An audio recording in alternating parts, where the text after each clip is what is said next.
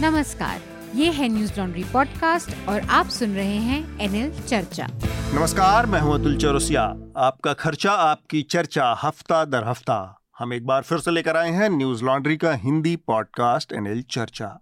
चर्चा में आज हमारे साथ तीन मेहमान हैं। हमारे न्यूज़ लॉन्ड्री के दो साथी हमारे कॉलमनिस्ट आनंद वर्धन हमारे साथ हैं। आनंद स्वागत है आपका। नमस्कार। इसके अलावा हमारे साथ न्यूज़ लॉन्ड्री के हमारे एक और साथी शार्दुल का कात्यायन है। शार्दुल आपका भी स्वागत। हेलो। और इसके अलावा बिहार पटना से हमारे साथ जुड़ रहे हैं वरिष्ठ पत्रकार नीरज सहाय जी। अलग अलग मीडिया संस्थानों के लिए फ्रीलांस जर्नलिस्ट हैं रिपोर्टिंग करते हैं खबरें करते हैं। नीरज जी पटना से हमारे साथ जुड़ने के लिए बहुत बहुत स्वागत है आपका। शुक्रिया सर शुक्रिया। जो विषय हैं उनके बारे में मैं बताऊँ उससे पहले दो तीन जानकारियाँ, एक ज़रूरी बातें आज़ादी का अमृत महोत्सव है, पचहत्तरवां साल है, बहुत सारे आयोजन चल रहे हैं और आगामी पंद्रह अगस्त से पहले ये हमारा आखिरी पॉडकास्ट है, इसके बाद जो अगला पॉडकास्ट होगा वो पंद्रह अगस्त के बाद होगा। तो आप सब लोगों को पंद्रह अगस्त की बहुत बहुत बधाई, रक्षाबंधन की बहुत सारी बधाई कुछ जानकारियाँ हैं जो मुझे आपसे साझा करनी है।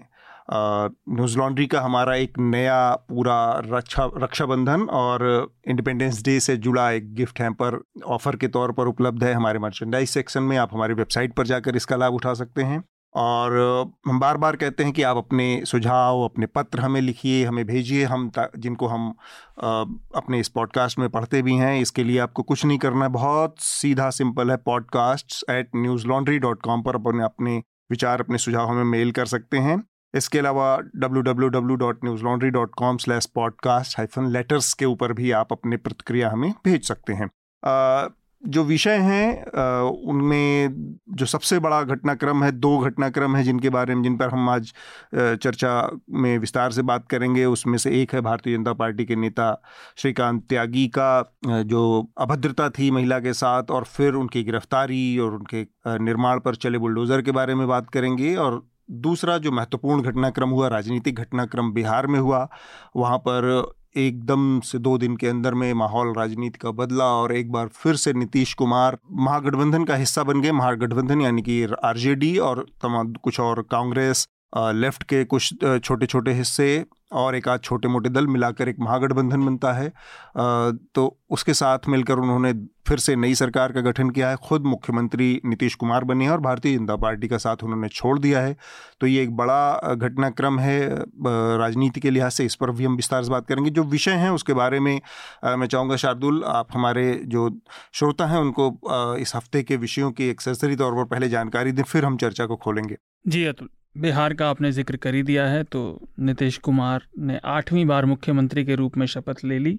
इसके बारे में हम बात करेंगे और उनके पूर्व साथी और उप मुख्यमंत्री भाजपा की तरफ़ से जो सुशील मोदी हुआ करते थे उन्होंने कहा कि नीतीश कुमार उपराष्ट्रपति बनना चाहते थे लेकिन नीतीश कुमार ने इस दावे को बोगस करार दिया तो राजनीति शुरू हो चुकी है। हम्म। जस्टिस यू यू ललित को भारत का अगला मुख्य न्यायाधीश मनोनीत कर दिया गया है और वह 27 अगस्त को शपथ लेंगे। हम्म। जस्टिस रमना जिस पर आ- अगर आज समय रहा तो जिन पर हम बात करेंगे वो 26 अगस्त को रिटायर हो रहे हैं। हम्म। एनडीए के उपराष्ट्रपति के प्रत्याशी जगदीप धनकर को भारत का उपराष्ट्रपति चुन लिया गया। हम्म। उन्हें विपक्ष की उम्मीदवार मार्गरेट अल्वा से लगभग दोगुने मत प्राप्त हुए। एक खबर वरवरा राव के बारे में भी है हमने पहले भी उनके बारे में बात की है।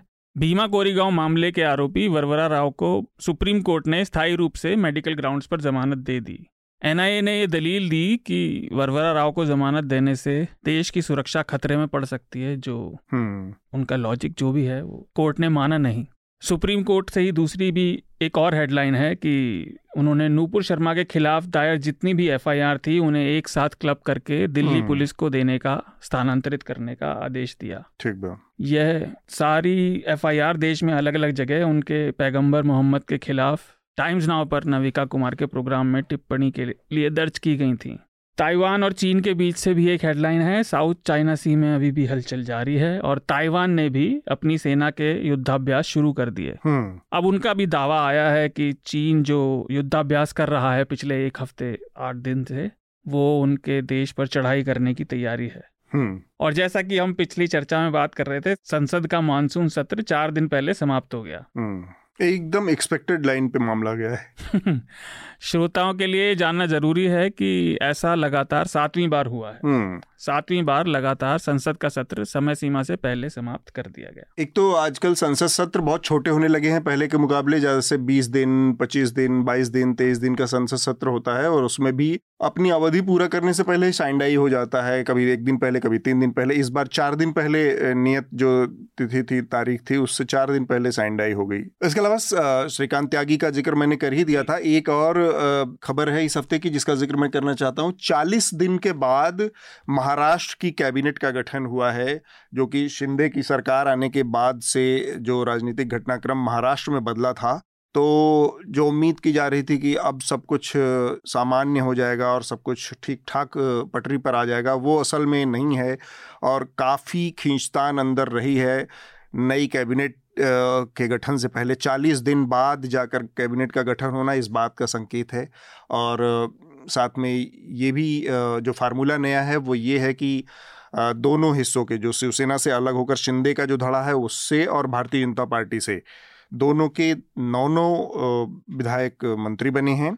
कुल टोटल अठारह लोगों की कैबिनेट है। और एक और बड़ी महत्वपूर्ण चीज़ इसमें हुई है कि कोई महिला इसमें मंत्री नहीं है। सारे के सारे पुरुष मंत्री बनाए गए हैं। ये एक घटनाक्रम है, का अपडेट है, जो कि बॉम्बे में करीब डेढ़ महीने पहले चल रहा था। और जो बिहार में हुआ है, उसका काफ़ी हद तक लेना देना महाराष्ट्र के घटनाक्रम से भी है, ऐसी बात कही जा रही है, क्योंकि हमारे साथ दो लोग हैं जो बिहार को जानते, समझते हैं। हमारे साथ आनंद हमारे स्टूडियो में है और उसके अलावा हमारे साथ नीरज सहाय जी हैं पटना से। नीतीश कुमार ने मेरे ख्याल से 2013 के बाद उन्होंने 13 में बीजेपी को छोड़ा था, फिर इसके बाद पंद्रह में उन्होंने सरकार बनाई आरजेडी के साथ और फिर बीच में उन्होंने आरजेडी का साथ छोड़ के सत्रह में बीजेपी का साथ पकड़ लिया और एकदम उसी तरह से उन्होंने बीच में अब बीजेपी का साथ छोड़ के आरजेडी का साथ पकड़ लिया है और आठवीं बार मुख्यमंत्री बने हैं।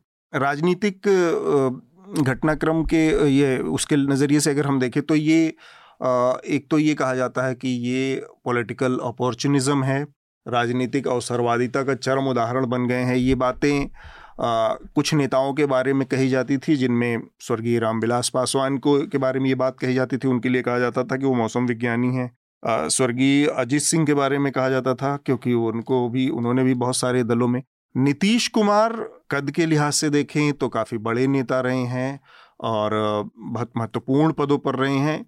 लेकिन उनकी ये दल बदल वाली जो छवि है या पाला बदल वाली छवि उन्होंने अपना दल नहीं बदला। गठबंधन बदलते रहे लगातार। तो इस, ये जो सर्वाइवल की जो विधा है इस पर, सबसे पहले आनंद मैं आपसे जानना चाहता हूँ कि इसका क्या कोई जनता के लिए नज़रिए से अगर देखें तो हालाँकि बहुत ही क्लीशे या रिटोरिक वाली बात होती है, लेकिन जनता के लिए ये मायने भी रखता है जिस जिस आसानी से, जिस सरलता से नेता पार्टियाँ और पाला बदल लेते हैं। पहले तो है कि दल बदल जो करने का स्पेस नीतीश कुमार को कैसे मिलता है इस पर चर्चा कम हुई है। हम्म।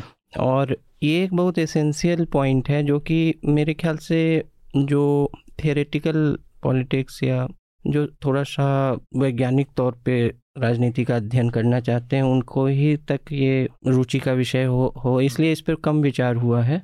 आ, लेकिन ये एक एसेंशियल पॉइंट है उसके बाद इमीडिएट पर हम लोग चर्चा करेंगे। मेरे ख्याल से एक महत्वपूर्ण बात इसमें भुलाई जाती है कि उन्नीस सौ नब्बे से 2022 तक उन्नीस के अलावा कोई भी बिहार में ऐसी सरकार नहीं बनी है जो अकेले पार्टी कोई सरकार बना सके। पंचानवे में लालू यादव के हाँ उन्नीस सौ पंचानवे में लालू को लगभग स्पष्ट बहुमत था।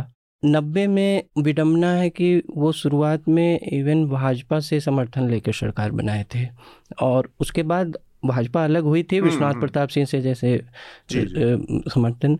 तो इन वर्षों में जो हिंदी पट्टी के हिंदी हार्टलैंड के और राज्य हैं उसमें जो पोस्ट मंडल लोहियावादी राजनीति की जो प्रक्रिया हुई है उसमें कई राज्यों में जैसे उत्तर प्रदेश में हम लोगों ने देखा कि पार्टियाँ पार्टियों ने स्पष्ट बहुमत लेकर खुद सरकार बनाई है। हम्म। लेकिन बिहार में जो लैंडस्लाइड विक्ट्रीज भी हुई हैं वो अलायंस की हुई हैं। वो ये लोग भूल जाते हैं। हम्म, और अंतिम जो सरकार राजद की भी 2000 में जो बनी थी जो स्वयं राजद ने बनाई थी वो कांग्रेस के सपोर्ट से बनाई। है उसके बाद नीतीश जब अपने चरम पे भी थे 2010 में जो 115 सीटें लाई थे वो भी बहुमत से कम, कम था। था। और किसी भी पार्टी का सामाजिक आधार पैन बिहार इतना नहीं है कि उसमें यह आत्मविश्वास हो कि अकेले चले जाएँ। हम्म, तो अब जो वोटर बेस है वोटर बेस है और आइडियोलॉजिकल फैक्टर्स हैं उसमें भाजपा और राजद ने एक दूसरे को कैंसिल आउट कर दिया। तो उसमें मूवेबल जो जो गोटी जो मूव कर सकती है वो जेडीयू है। हम्म, नीतीश है वो। तो ये स्पेस जो मिला इसको अवसरवादिता कहिए या मैक्सिमलिस्ट पॉलिटिक्स एक मैकियाविलियन पॉलिटिशियन उस तरह के कूटनीतिज्ञ हैं तो उसका उन, उन्होंने इस स्पेस का भरपूर फ़ायदा उठाया है। हम्म, इसका एक दूसरा पक्ष ये है कि सामाजिक जो बेसेस बने जो पोस्टमंडल में हम्म, जो ओबीसी में ईबीसी या फिर दलित में भी महादलित हम्म, और बिहार में अग्री जाति जो है लगभग पंद्रह परसेंट ही है। बहुत ज़्यादा मायने नहीं रखती है। हम्म, लेकिन जो 85 परसेंट जो है उसमें जो है ईबीसी फ्लोटिंग वोटर्स हैं। मतलब ओबीसी में भी एक अपर बैकवर्ड्स और जो एक्सट्रीमली बैकवर्ड तो ईबीसी 26 परसेंट। उसमें अब जो ओबीसी हैं उसमें भी अगर अपर बैकवर्ड्स में यादव कोयरी कुर्मी रख दें तो वो 15 और 11 26 परसेंट। फिर हम्म, मुसलमान में जो 17 परसेंट हैं उसमें भी जो है थोड़ा पसमानदा को नीतीश ने रिझाने की कोशिश की। भाजपा भी कर रहा है बहुत लेट। हम्म, ईबीसी जो है फ्लोटिंग वोटर उसमें और दलित जो 16 परसेंट है उसमें भाजपा। तो सोशल बेसिस भी इतने का कॉन्फ़िगरेशन ऐसा है कि कोई पार्टी जो है पूरे बिहार में पोस्टमंडल फ़ेज़ में जो है ये दावा नहीं कर नहीं आ सकती। तो इसमें जो स्पेस बना है उसमें जदयू जो है और इन्होंने ऑर्गेनाइजेशन भी वैसा नहीं बनाया है राजद और भाजपा के बढ़ा। अलावा जो है कार्डर बेस्ड पार्टियाँ नहीं। नहीं है तो इस स्पेस का मैक्सिमाइजेशन उन्होंने किया है हम्म, ये कोई मैं नैतिक आधार पर नहीं हम्म, बोल रहा हम्म। हूँ मैं बोल रहा हूँ कि इस हिंदी पट्टी की और राज्यों के की राजनीति से बिहार की राजनीति अलग कैसे है वो मैं बता रहा था। दूसरी है कि आप 2022 का जो चुनाव हुआ वो एक क्लासिक चुनाव था। आप उसका टैली लिस्ट देख लीजिए। 2020 वाला। दो सौ दो हज़ार बीस वाला हम्म। सॉरी। उसका टैली लिस्ट देखिए और देश के किसी राज्य से मिलाइए खासकर हिंदी पट्टी राज्य। उसने जो है राष्ट्रवादी पार्टी जो है भाजपा को भी सीटें दी। उसने लोहियावादी में दो पार्टियाँ ले लें एसपी सॉरी जेडीयू आरजेडीयू उसको भी सीटें दी। उसने जो है वामपंथ जो कि और हिंदी राज्यों से समाप्त हो चुका है पहली बार रिसरेक्शन जैसा दिखा। हाँ, उसे भी सोलह को भी उससे उसे भी सोलह सीटें दी। और कांग्रेस को भी? और कांग्रेस को भी सीटें दी और ओवैसी की पार्टी हैदराबाद की पार्टी को भी पाँच सीटें दी। समझे ना तो ये ये जो विविधता जो है पॉलिटिकल सपोर्ट का ये ये बिहार को अन्य जो है राज्यों से हिंदी पट्टी के अलग। करता है और हम्म। ये ये भी दिखाता है कि पोस्ट मंडल फ़ेज़ में जो चरण हुआ है उसमें बिहार में जो है सोशल बेसिस का कंसोलिडेशन अभी पार्टीज़ के पक्ष में बहुत नहीं हम्म। हुआ है मतलब हम्म। हुआ है बिखराव बुखराव हुआ है ठीक बात नीरज जी आप वहाँ पर ग्राउंड पर हैं और आपने देखा कि भाई किस तरह से ये बदलाव हुआ है। भारतीय जनता पार्टी के नज़रिए से अगर देखें तो ये जो रिश्ते तल्ख होने शुरू हुए थे एक तो ये है कि जो आनंद बता रहे हैं कि नीतीश कुमार की, की एक बड़ी पिकुलियर बड़ी ट्रिकी सिचुएशन में है, जिसका वो फ़ायदा बहुत बहुत स्मार्ट तरीके से उठा रहे हैं कि भाई, एक तरफ़ आरजेडी है, दूसरी तरफ़ भारतीय जनता पार्टी है और उसके बीच में एक बिन, इनके पास उतना मज़बूत कार्डर या उतना मज़बूत वोट बेस नहीं है, लेकिन उन्होंने अपनी उस परिस्थिति का फ़ायदा उठाया। लेकिन भारतीय जनता पार्टी के साथ, जिसके साथ लंबा अनुभव इनका काम कर रहे हैं, और हर बार ये 2015 छोड़े तो भाजपा के समर्थन से ही मुख्यमंत्री बने, उसके बावजूद अब एक्चुअल में वहाँ पर ऐसी क्या गड़बड़ी हो रही थी कि ये रिश्ता तोड़ना पड़ा नीतीश कुमार को? देखिए, सबसे पहले अतुल जी, मैं ये बहुत बोलूँगा कि ये जो मैंडेट की बात हो रही है कि मैंडेट को नकार दिया गया और जो नेता हैं वो चेंज कर ले रहे हैं, एकदम सडन चेंज कर ले जिस अलायंस के साथ उन लोगों ने लड़ा और उससे बिल्कुल विपरीत चले जा रहे हैं। तो मैंडेट की बात अगर हो रही है तो वो rhetoric wise it's very good लेकिन ये मैंडेट किसी को ह्यूमिलिएट करने के लिए नहीं मिला। अगर आप दो चार प्रकरण दिखाएँ जिसका जिनका मैं ज़िक्र करूँगा बाद में जी जी। तो आ, सबसे पहले तो यहाँ पर जो बिहार में सरकार बनी एनडीए की नीतीश कुमार और भाजपा के साथ हम्म। तो उन दोनों के बीच की दूरी अचानक नहीं बढ़ी हम्म। इसमें लगभग ढाई साल लगे। हम्म। इसकी बड़ी शुरुआत उस समय हुई जब नीतीश कुमार की इच्छा के विपरीत जाकर ऐसा कहा जाता है कि उनकी पार्टी के तत्कालीन उस समय आरसीपी सिंह पार्टी के राष्ट्रीय अध्यक्ष भी हुआ करते थे। हाँ। उन्होंने इनकी सहमति के बिना ये कहा जाता है कि वो केंद्रीय मंत्रिमंडल में शामिल हो गए हम्म। आरसीपी सिंह का यह फैसला नीतीश कुमार को बुरा लगा। अच्छा। और यहीं से आरसीपी सिंह और नीतीश कुमार के बीच की दूरियाँ बढ़ती गई। और पार्टी सूत्रों के अनुसार जैसा बातचीत पार्टी ऑफ़िस में या और भी सोर्सेज से होती है तो वो लोग उन लोगों का कहना है कि आरसीपी सिंह ने भाजपा के साथ नजदीकी बढ़ाने का कोई मौका नहीं छोड़ा। हम्म तो पॉइंट ऑफ़ कन्फ्रंटेशन इनका ये है कि जैसे महाराष्ट्र में हुआ हम्म या फिर आपको विधानसभा 2019 के विधानसभा चुनाव उसमें भी आप देखेंगे कि एक फैक्टर उभरा था चिराग पासवान का। हम्म तो उसमें जो चिराग पासवान ने कुल 143 कैंडिडेट्स उतारे और सारे जगह जेडीयू के अगेंस्ट में कैंडिडेट्स दिए। हम्म इस पर चूँकि वो एनडीए के हिस्सा थे लोजपा उस समय एनडीए के का ही हिस्सा था। हम्म तो हम्म के भाजपा केंद्रीय नेतृत्व ने कभी इस पर आपत्ति नहीं जताई न कुछ बोला। और अभी अ, कल ही प्रेस कॉन्फ्रेंस में अ, अभी जो वर्तमान राष्ट्रीय अध्यक्ष हैं राजीव रंजन सिंह। हम्म उन्होंने आरोप लगाया कि केंद्रीय नेतृत्व की ओर से इस पर आपत्ति भी नहीं जताया गया। तो वो एक जानबूझकर कोशिश की गई थी इनके स्टेक को कम करने के लिए जेडीयू का एक कैंपेन हाँ। सेबोटाज हुआ। हाँ हाँ। तो जिसमें कि जेडीयू तैतालीस सीटों पर सिमट गई। कमज़ोर स्थिति में आ गई तीसरी बड़ी पार्टी रही राज्य। और 2005 से 13 तक सब कुछ ठीक चला। हाँ। उसके बाद फिर 13 में गड़बड़ा है। और यहाँ पर सर मैं एक और चीज़ बताऊँगा कि बिहार की राजनीति को अगर थोड़ा समझना है तो त्रिभुज का जो ट्रायंगल का एक फॉर्मूला होता है उसको थोड़ा समझना होगा। जी। जैसे त्रिभुज में जो तीन प्रकार के त्रिभुज हैं उनकी तीनों भुजाएँ बराबर हो सकती हैं। हम्म। तीन में से कोई दो भुजा बराबर हो सकती हैं या तीनों भुजाएँ असमान हो सकती हम्म। हैं। ये पोस्ट नाइन्टी का फिनोमिनन मैं बता रहा मतलब पोस्ट 2005 उसके पहले ऐसा नहीं था, उसके पहले टू पार्टी का ही कंटेस्ट होता था मेनली आरजेडी वर्सेस बीजेपी रहता था। तो इसमें ये जो है, इस, या तीनों भुजाएँ असमान हो सकती हैं। लेकिन इसमें एक कंडीशन है इस फॉर्मूले में कि किसी भी परिस्थिति में किसी दो भुजाओं को जोड़ दें तो उसकी लंबाई तीसरी भुजा से बड़ी हो सक हो जाएगी। बिल्कुल। और ये जो दो भुजाएँ जुड़ जाती हैं तो तीसरी भुजा कितनी लंबी है कौन सी भुजा कितनी लंबी है इसका आकलन नहीं हो पाता। ये मिथ जो टूटा पहली बार 2014 में लोकसभा चुनाव भाजपा अलग लड़ रही थी जदयू अलग लड़ रहा था हम्म। और राजद। अलग। उस समय सबसे बड़ी पार्टी आ गई आपको भाजपा ने सबसे ज़्यादा सीट जीता। यही कंडीशन आपको 2019 के लोकसभा विधानसभा चुनाव में देखें तो वहाँ पर चिराग पासवान ने एक लकीर खींची और वो लकीर खींच दी और सभी मेजर जो दल थे उनकी लंबाई का पता चल गया। कौन कितना है? इससे जदयू खुद को बहुत ठगा महसूस कर रहा था। हम्म। अभी जो आरसीपी प्रकरण हुआ उसमें भी इसी तरह का जिसको कि पार्टी ने अप्रीहेंड कर लिया पहले और उसके बाद ये सब हुआ और रातों रात उन्होंने ऐलान कर दिया कि हम लोग अलग हो रहे हैं और वो चले हम्म। जी। ठीक बात। चूँकि आपने कहा कि वो जो ह्यूमिलिएशन वाले पॉइंट हैं मैं चाह रहा हूँ कि उस पर हम बात करेंगे थोड़ा सा।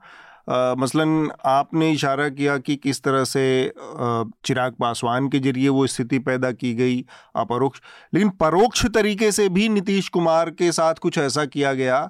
मसलन जो विधानसभा का शताब्दी समारोह था, उसका जो कार्यक्रम था, आयोजित हुआ, उसमें जो स्पीकर हैं सिन्हा जी। उनकी तरफ़ से आ, हाँ सिन्हा जी उनकी तरफ़ से इनविटेशन भेजा गया। प्रधानमंत्री को उनकी तरफ़ से इनवाइट किया गया जबकि और ये एक बड़ा बोन ऑफ़ कंटेंशन माना जाता है कि और किसी के लिए भी ये क्योंकि चुना हुआ प्रतिनिधि राज्य का मुख्यमंत्री उस उस एक तरह से मेजबान है या आप कहें कि उसका प्रतिनिधित्व करता है तो प्रधानमंत्री को राज्य की तरफ़ से भेजे जाने वाले किसी भी न्योते का या बाकी लोगों को भी किसी स्टेट का जो आयोजन है उसमें वो मुख्यमंत्री की तरफ़ से जाना चाहिए जो कि चुना हुआ जनता का प्रतिनिधि है। उसकी बजाय उनको अवॉइड करके सेंटेनरी समारोह में सिन्हा जी ने भेजा। पूरा नाम उनका मैं मिस कर रहा हूँ। विजय सिन्हा। जी जी। और इसके अलावा भी उनके साथ तो भारतीय जनता पार्टी परोक्ष तरीके से भी मतलब सामने सामने से भी ऐसे मौके आए जब उसने उनको उनका कद छोटा करने की कोशिश की ज़ाहिर सी बात है उसके पीछे वो सोच भी रही होगी क्योंकि नीतीश कुमार बहुत छोटी पार्टी के थे तो उन्होंने चुनाव पूर्व का जो वादा था वो तो पूरा रखा कि मुख्यमंत्री उनको बनाया गया। लेकिन बाकी जगहों पर जो बात होती है प्रधानमंत्री मुख्यमंत्री के पद के साथ जो चीज़ें जुड़ी होती है, वो शायद वो डिलीवर करने की स्थिति में नहीं थे और ना बीजेपी मानसिक रूप से इसके लिए तैयार थी कि हम बड़ी पार्टी हैं तो हम क्यों इतनी छूट दें इनको? वो चीज़ें शायद बार बार लड़ रही थी। मैं पहले शार्दुल से जानना चाह रहा हूँ, शार्दुल की फौरी प्र- पहली प्रतिक्रिया जो इस पूरे घटनाक्रम पर है, वो आ जाए और फिर हम इसके और बाकी पहलुओं की बात करेंगे। देखिए, मेरी नज़र में इसके दो पहलू हैं। एक तो नीतीश कुमार वाला और उनके डिसीज़न का फैक्टर और दूसरा उसके कारण। उसमें भाजपा भी निहित है और अब उनकी अपनी राजनीति भी। मेरे दिमाग में एक बात आई थी जब मैं सुन भी रहा था अभी और जब कल ये खबर आई थी, कल परसों तब भी कि नीतीश कुमार के मुख्यमंत्री में ऐसा है कि वही दूल्हा रहते हैं और मंडप वही रहता है और बाराती घराती और बैंड बदलता रहता। है। हाँ लगातार कभी उन सेहरा उन्हीं के सर बनता है लेकिन। तो देखिए आपने जो बात की उसमें एक चीज़ और है कि केवल इसी में नहीं हुआ लगातार बिहार के लिए वो मांग करते रहे लंबे समय से विशेष राज्य के दर्जे की। हम्म। और पटना विश्वविद्यालय वाला भी एक प्रकरण हुआ था जब उन्होंने प्रधानमंत्री मोदी के सामने ही उसकी मांग की थी वो भी अभी तक हुआ नहीं। मेरे ख्याल से उसे खारिज भी कर दिया गया। तो ये बात सही है कि उन्हें नीचा दिखाने की या उनके कद को कम करने की कोशिश लगातार हो रही थी। इसके पीछे एक चीज़ और है कि भाजपा का जैसे आनंद ने बताया कि सबके एक तरीके से सेक्शन फिक्स हैं वोट के तो भाजपा की ग्रोथ का स्कोप क्या है? वही जहाँ पे नीतीश एक अड़चन की तरह बने हुए हैं। भाजपा की अपनी राजनीति के बीच में अगर उन्हीं का जो भी नीतीश के जिन्हें आप व्यवहारिक कहें या राजनीतिक कहें या आइडियोलॉजिकल मूरिंग कहें उनकी, जितनी भी वो भाजपा के सामने जो खड़ी करते थे कि भाजपा की अपनी राजनीति ग्राउंड पर फैलाने की, वो एक बहुत बड़ा अड़चन था, कम से कम भाजपा के नेताओं के लिए, और वो कंप्लेन भी कर रहे थे लगातार इस चीज़ को कि हमारी राजनीति हम कर नहीं पा रहे। तो ये सारी चीज़ें एक साथ चली। अब कैनिबलाइज भाजपा किसे करेगी? अगर आप देखें तो उन्होंने, मैं लिख कर लाया था जो उन्होंने उप मुख्यमंत्री बनाए थे वो भी ईबीसी से थी रेणु देवी और राज्यसभा में उन्होंने शंभू शरण पटेल को बनाया। वो भी कुर्मी जाति से आते हैं जो वही सामाजिक ग्रुप है हम्म। जहाँ से नीतीश आते हैं। तो वो लगातार उनके सपोर्ट बेस को लेने की कोशिश कर रहे थे और हाँ। इसका दूसरा फैक्टर एक ये भी है कि जब उनका राजग से पिछले चुनाव में हुआ था 2017 में जब उनका राष्ट्रीय जनता दल से गठबंधन हुआ था तो वो सामाजिक तौर पे तो सफल रहा था लेकिन राजनीतिक तौर पर नहीं रहा। तो अब ये सवाल ज़रूर रहेगा कि जो भी चाहे वो उस पर कोई लोग सवाल उठा सकते हैं कि वो सवाल वैलिड कितना है कि कानून व्यवस्था वाला मामला जो एक आरजेडी के साथ चिपका हुआ चलता है वो क्या अब दोबारा से खड़ा होगा क्या नीतीश उसे कंट्रोल कर पाएँगे? हम्म। ये सारी चीज़ें एक साथ हैं। हम्म। एक चीज़ और नीरज जी मैं आपसे जानना चाहूँगा वहाँ पर जो ये पूरा घटनाक्रम हुआ तो भारतीय जनता पार्टी की प्रतिक्रिया बहुत बाकी मामलों के मुकाबले बहुत ही, मैं कहूँगा कि डल रही या कोई खास प्रतिक्रिया देखने को नहीं मिली। जिस तरह से बीजेपी ने इसको एक्सेप्ट किया है, उस तरह से भारतीय जनता पार्टी की वो आज की छवि नहीं है। जिस तरह के मतलब उन्होंने जिस तरह से महाराष्ट्र में जो उछाल पछाड़ मचाई, उसके लिहाज से देखा जाए तो उन्होंने बिहार को एकदम शांति, जबकि बिहार में वो बड़ी पार्टी थे, बहुत कुछ कर सकते थे। ऐसा माना जा रहा है कि जो तमाम वजहों में एक बड़ी वजह रही नीतीश कुमार की वो इनसिक्योरिटी और जो कि बहुत वैलिड इनसिक्योरिटी थी कि नीतीश कुमार को ये बहुत बड़ा डर था, जो आपने इशारा भी किया कि आरसीपी सिंह के ज़रिए भारतीय जनता पार्टी वो करने की कोशिश कर रही थी, कर सकती थी। वो ये था कि किसी दिन मुख्यमंत्री के पद पर वो अपने जेडीयू के नेता के तौर पर या पार्टी के तौर पर नीतीश कुमार अकेले अपने दो चार साथियों के साथ बचते और बाकी लोगों को भारतीय जनता पार्टी ले जा सकती थी, जैसा कि महाराष्ट्र में हुआ। या कि जिस तरह से चिराग पासवान के साथ हुआ, भारतीय जनता पार्टी ने किया। वो चिराग पासवान जो हनुमान अपने को और उनको राम बताते रहे, वो उनके साथ उनकी पूरी पार्टी को बीजेपी खा गई। उस बीजेपी की प्रतिक्रिया इस बार इतनी डल, इतनी दबी हुई, इतनी संयत क्यों थी? ये लोग मेरा ये मानना है कि ऑलरेडी एक्सपोज हो रहे हैं। झारखंड की बात करें आप हम्म। झारखंड की बात करें तो वहाँ के जो विधायक पकड़े गए। तीन कांग्रेस के विधायक। हाँ वो पकड़े गए कांग्रेस पर। हम्म। तो प्लान कुछ ऐसा था। फिर उसके बाद आपको आज की डेट में बंगाल प्रेसिडेंसी का जो रीजन उसके चारों स्टेट में वो नहीं। हम्म। उड़ीसा झारखंड पश्चिम बंगाल और अब बिहार। बिहार। तो इसमें अब उनके पास बीजेपी के बारे में इनका ये है कि मेरा ये मानना है कि बीजेपी का जो समर्थन वाला जो बेस है उसका वोटर बेस वो फिक्स्ड है। इसका एक्सपेंशन नहीं हो पा रहा। जितने नंबर्स थे उतने ही मेंबर्स इनके वोटर्स लगभग अस्सी लाख के आसपास। उसका एक्सपेंशन नहीं हो पा रहा है। दूसरा बीजेपी के लिए नीतीश आज भी एक मजबूरी है। बीजेपी यहाँ माइनस नीतीश नहीं कुछ कर सकती। और जो आपने स्पीकर की बात की सर तो उसमें बता दूँ जी। जो स्पीकर से विवाद हुआ था बिहार विधानसभा तो वो तो एक मतलब कि उन सीएम को डिस्कम्फर्ट के लेवल तक पहुँचाने का एक प्रयास था। हम्म। मेरा मानना है बाकी और भी सीनियर जर्नलिस्ट हैं वो लोग भी इस बात से सहमत ठीक है आपने जो भी आपत्ति किया स्पीकर कस्टोडियन होता है हाउस का। लेकिन लेजिस्लेटिव असेंबली का वो कंसल्टेशन के साथ भी काम करना होता है उसको। तो ऐसे कैसे आप डायरेक्ट किसी को ये कर रहे हैं? हाँ। दूसरी बात चिराग पासवान के बारे में ये भी हो गया कि चुनाव के पश्चात जो विधानसभा चुनाव हुए उसके बाद लोक जनशक्ति पार्टी का सामाजिक आधार और राजनीतिक कार्यशैली उसको भारतीय जनता पार्टी ने इस्तेमाल कर लिया। हम्म, हम्म। ये जग ज़ाहिर। और जब इस्तेमाल होने के बाद चिराग पासवान अपनी कीमत मांगने लगे तो ना उनको तो कुछ मिला नहीं बदले उनकी पार्टी ही टूट गई। मतलब कीमत तो मिली नहीं उनकी जो अपनी पूंजी थी वो भी चली गई। वो भी चली गई। और यही स्थिति मुकेश सहनी के साथ हुई वीआईपी हम्म। वाले। जी जी जी। और इसी तरह का प्रकरण उत्तर प्रदेश में भी देखने को मिला। ओम प्रकाश राजभर शिवपाल सिंह यादव। तो ये धीरे धीरे लोग जान रहे हैं और नीतीश कुमार पुराने प्लेयर रहे हैं राजनीति के। तो वो अप्रीहेंड कर लेंगे कि आगे क्या करेंगे ये। हम्म। और एक बात मैं बता दूँ सर कि वो जो मैंने त्रिभुज वाली बात की तो 2014 में जब तीनों पार्टियाँ बिहार की अलग अलग तो वो जो 2014 में उस समय अलग लड़ी जदयू तो वो नीतीश कुमार अपना पॉलिटिकल सुपरमेसी तो था उसको रिगेन करने के लिए लगे और अभी का जो ये अभी जो स्टेप इन्होंने परसों लिया वो अपने पॉलिटिकल लॉन्गेविटी को बढ़ाने के लिए हाँ, ठीक बात है। जो कि पॉलिटिकली वो सही भी है। मुझे हम्म। ऐसा लगता है। ठीक बात। तो दो सवाल हैं आनंद। एक तो एनडीए के नज़रिए से इसको समझना बहुत ज़रूरी है कि एनडीए का एक बहुत बड़ा इसमें पहचान थे। इसमें पहले मैं एक जवाब हाँ। इमीडिएट जो मतलब इसमें कारण रहे हैं हाँ। उसमें आ, मेरा ये थोड़ा सा मैं यहाँ असहमत हूँ इसका ह्यूमिलिएशन बहुत बड़ा कारण नहीं होगा। नीतीश उस तरह के थोड़ा टेक नो प्रिजनर्स टाइप के पॉलिटिशियन है इमोशनल इमोशनलेस मैकिएविलियन टाइप का। वैसे तो उनको जो है अभी जिस गठबंधन में गए हैं उसमें भी बहुत परेशानी होगी। वो अड़ाजत ने कई तरह के शब्द बोले हैं उनके लिए बहुत तरह की बातें बोली हैं हाँ। बहुत तरह का नाम रखा है तो पलटू चाचा। चाचा मेरे ख्याल से नीतीश एक तो चिराग मॉडल जो भाजपा जो कथित रूप से जो एलिगेशन है कि उनको काटने उनका कद कम करने के लिए और जिसमें भाजपा भी फंस गई बाद में उस वो भी नर्वस हो गई कि कहीं चुनाव ही उनके हाथ से नहीं चल जाए इस चक्कर में हम्म, हम्म। लेकिन नीतीश इस चीज़ से कभी रिकॉन्साइल नहीं कर पाए कि एनडीए में वो तैतालीस और या छियालीस सीटों वाला दल रहेंगे और भाजपा पचहत्तर रहेगी हम्म।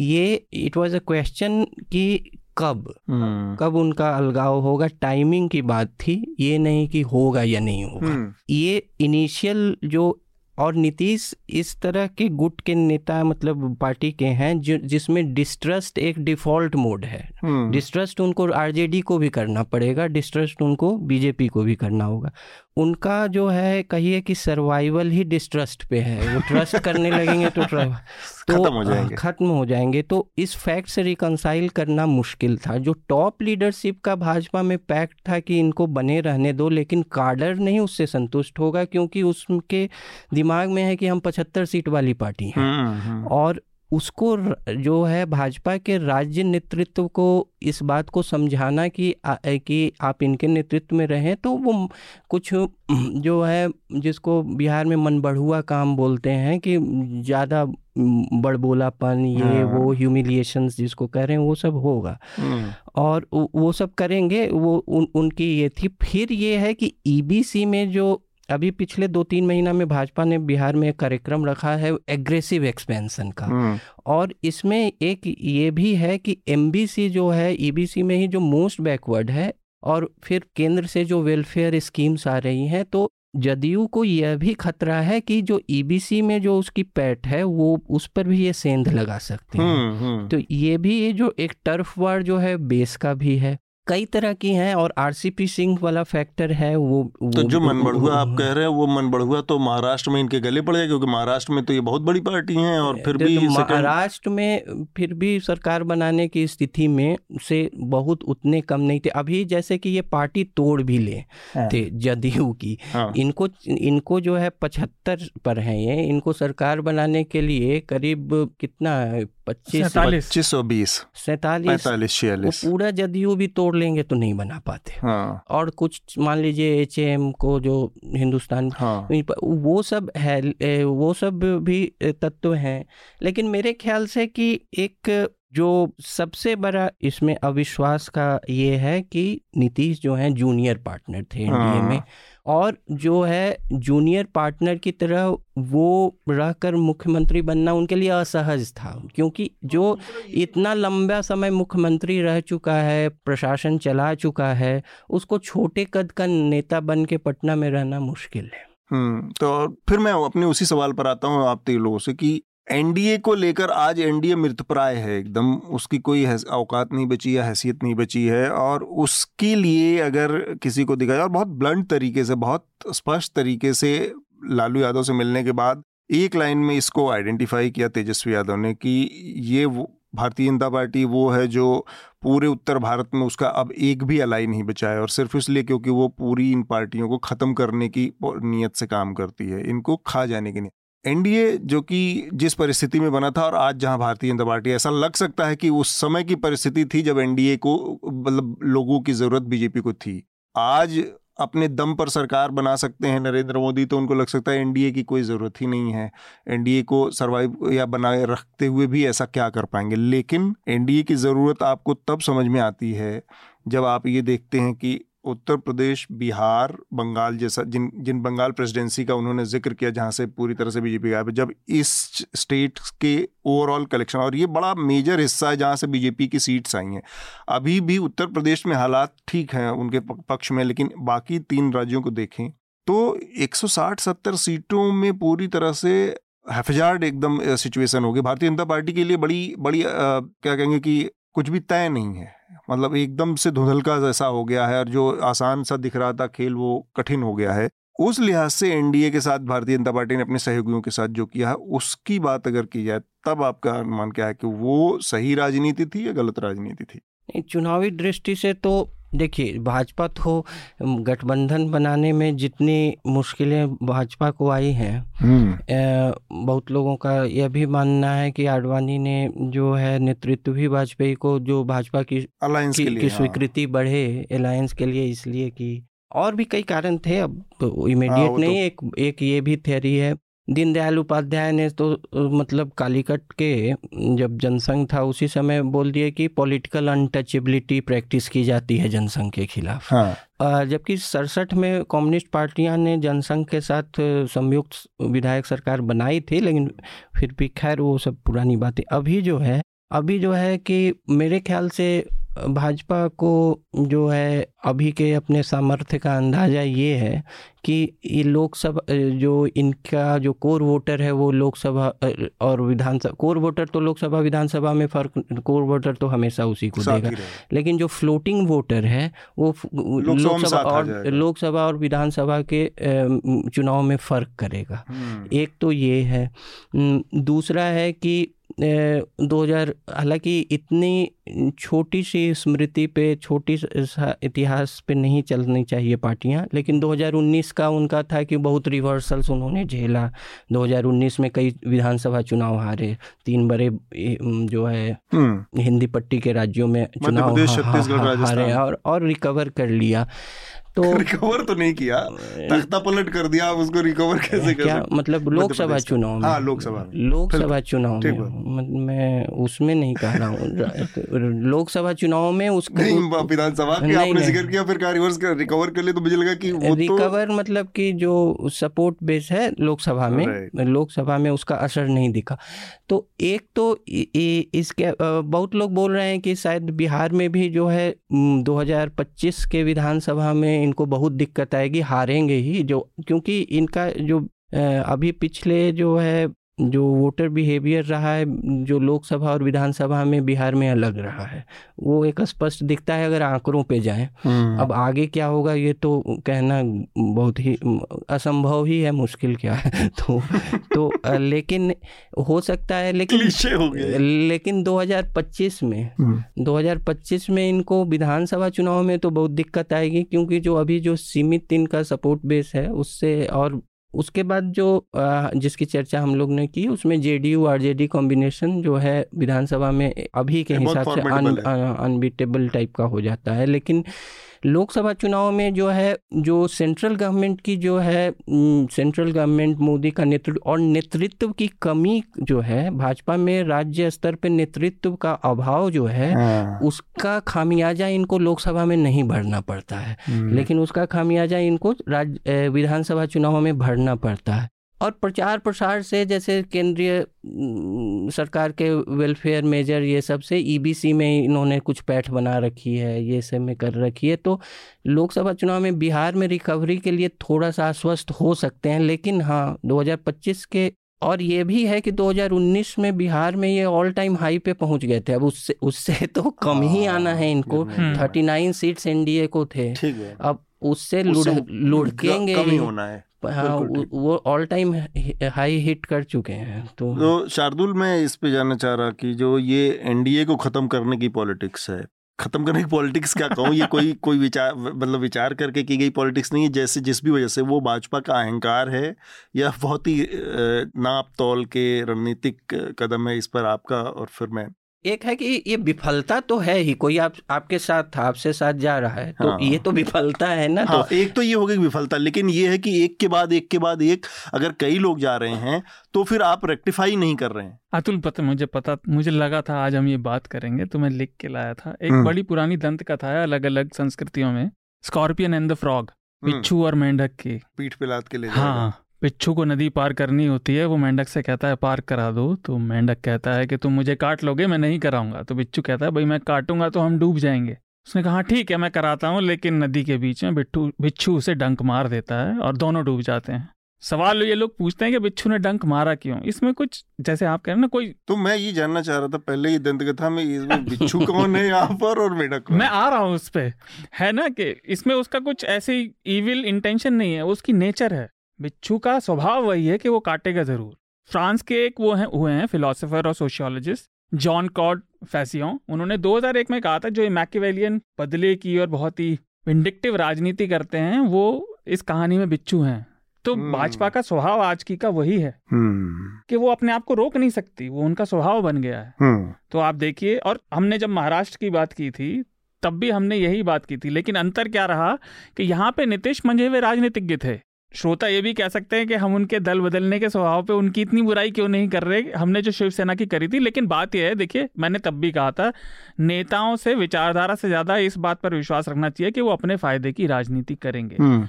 नीतीश मंझे हुए राजनीतिज्ञ हैं उन्हें समझ है तो वो उन्होंने इस चीज़ को पकड़ लिया। हाँ बेसिकली इसको इस लिहाज से भी देखने की ज़रूरत है कि जैसे आ, मेरे ख्याल से नीरज जी इस पर रोशनी डाल सकते हैं क्योंकि हमारे पास जो खबरें आ रही हैं वो सूत्रों से या जो भी हमारे दोस्त आ रहे हैं जर्नलिज्म में पत्रकार हैं लोग उन लोगों से कि इस तरह की कुछ छोटी छोटी चीज़ें चल रही थी हाँ। कि जिसके ज़रिए नीतीश कुमार के इर्द गिर्द वो घेरा कसा जा रहा था जो घेरा शिवसेना के इर्द गिर्द कसा गया था लंबे टाइम में साल दो साल में सेंटर के एजेंसीज के ज़रिए अलग अलग चीज़ों के ज़रिए तो शायद नीतीश कुमार चूँकि नीतीश कुमार श्रूड पॉलिटिशियन है स्मार्ट पॉलिटिशियन है लंबा अनुभव है और वो कम से कम उतने कॉम्प्लिसेंट नहीं है जैसे कि उद्धव ठाकरे थे।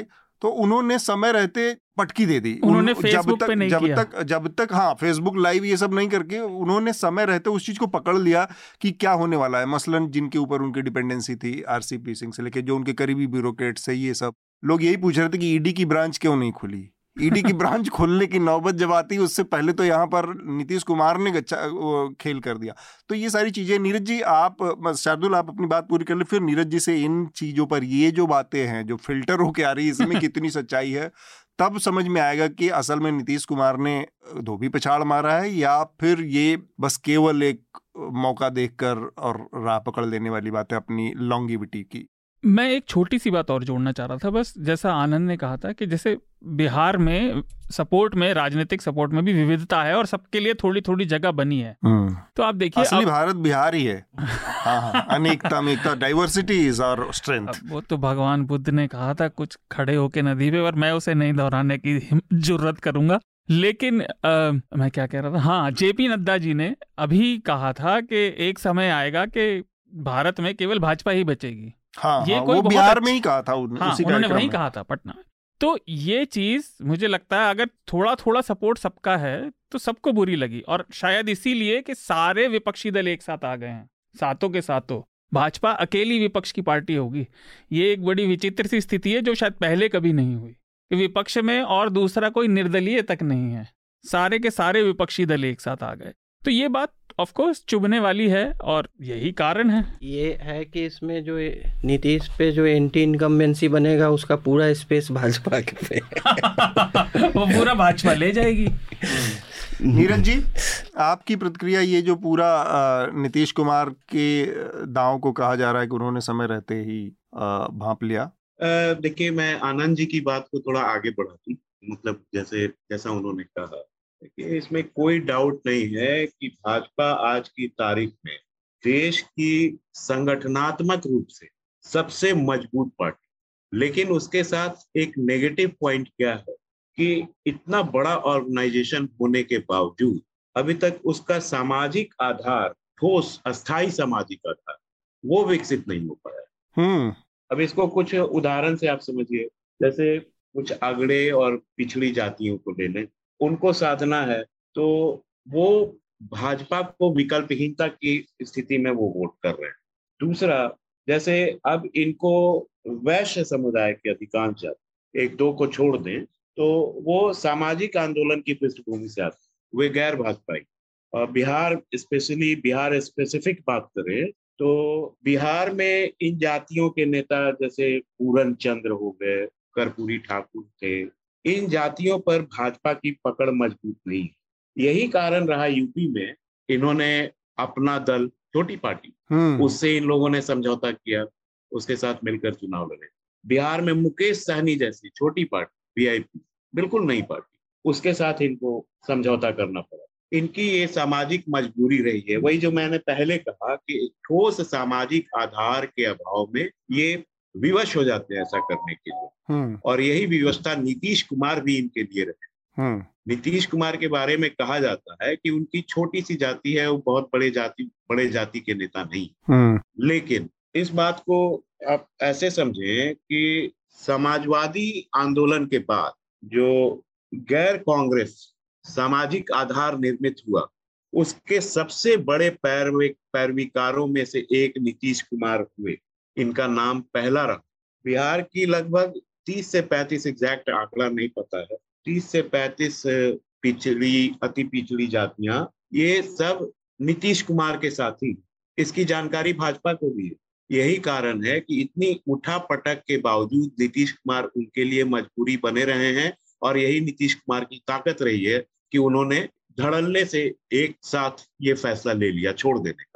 ठीक बात। राष्ट्रीय स्तर पर बात कीजिए। हाँ मैं यही सोच रहा था कि ये जो उनका ए- मतलब प्राइम मिनिस्टर हाँ, एंड जो एनडीए की तरफ़ से मेरा जो वो था और आनंद उस पर बातचीत भी करना चाहते हैं तो हम उसी पर मेरा अगला सवाल भी था कि जिस लिमिटेड सोशल बेस की बात कर रहे हैं राजीव जी की वो बहुत ही विजिबल है साउथ में प्रेजेंस नहीं है ईस्ट में बहुत लिमिटेड प्रेजेंस है तो भारतीय जनता पार्टी अपनी तमाम विशालता, विराटता, ताकत के बावजूद बहुत लिमिटेड एरिया की पार्टी रह पाई। वो पैन इंडिया जैस का जो सपना था या पैन इंडिया का जो विचार है, उसमें नहीं। तो ये एक मामले में भाजपा की ताकत भी है कि वो कुछ इलाकों में इतनी ताकतवर है कि वहीं से उतनी सारी सीटें ला सकती है।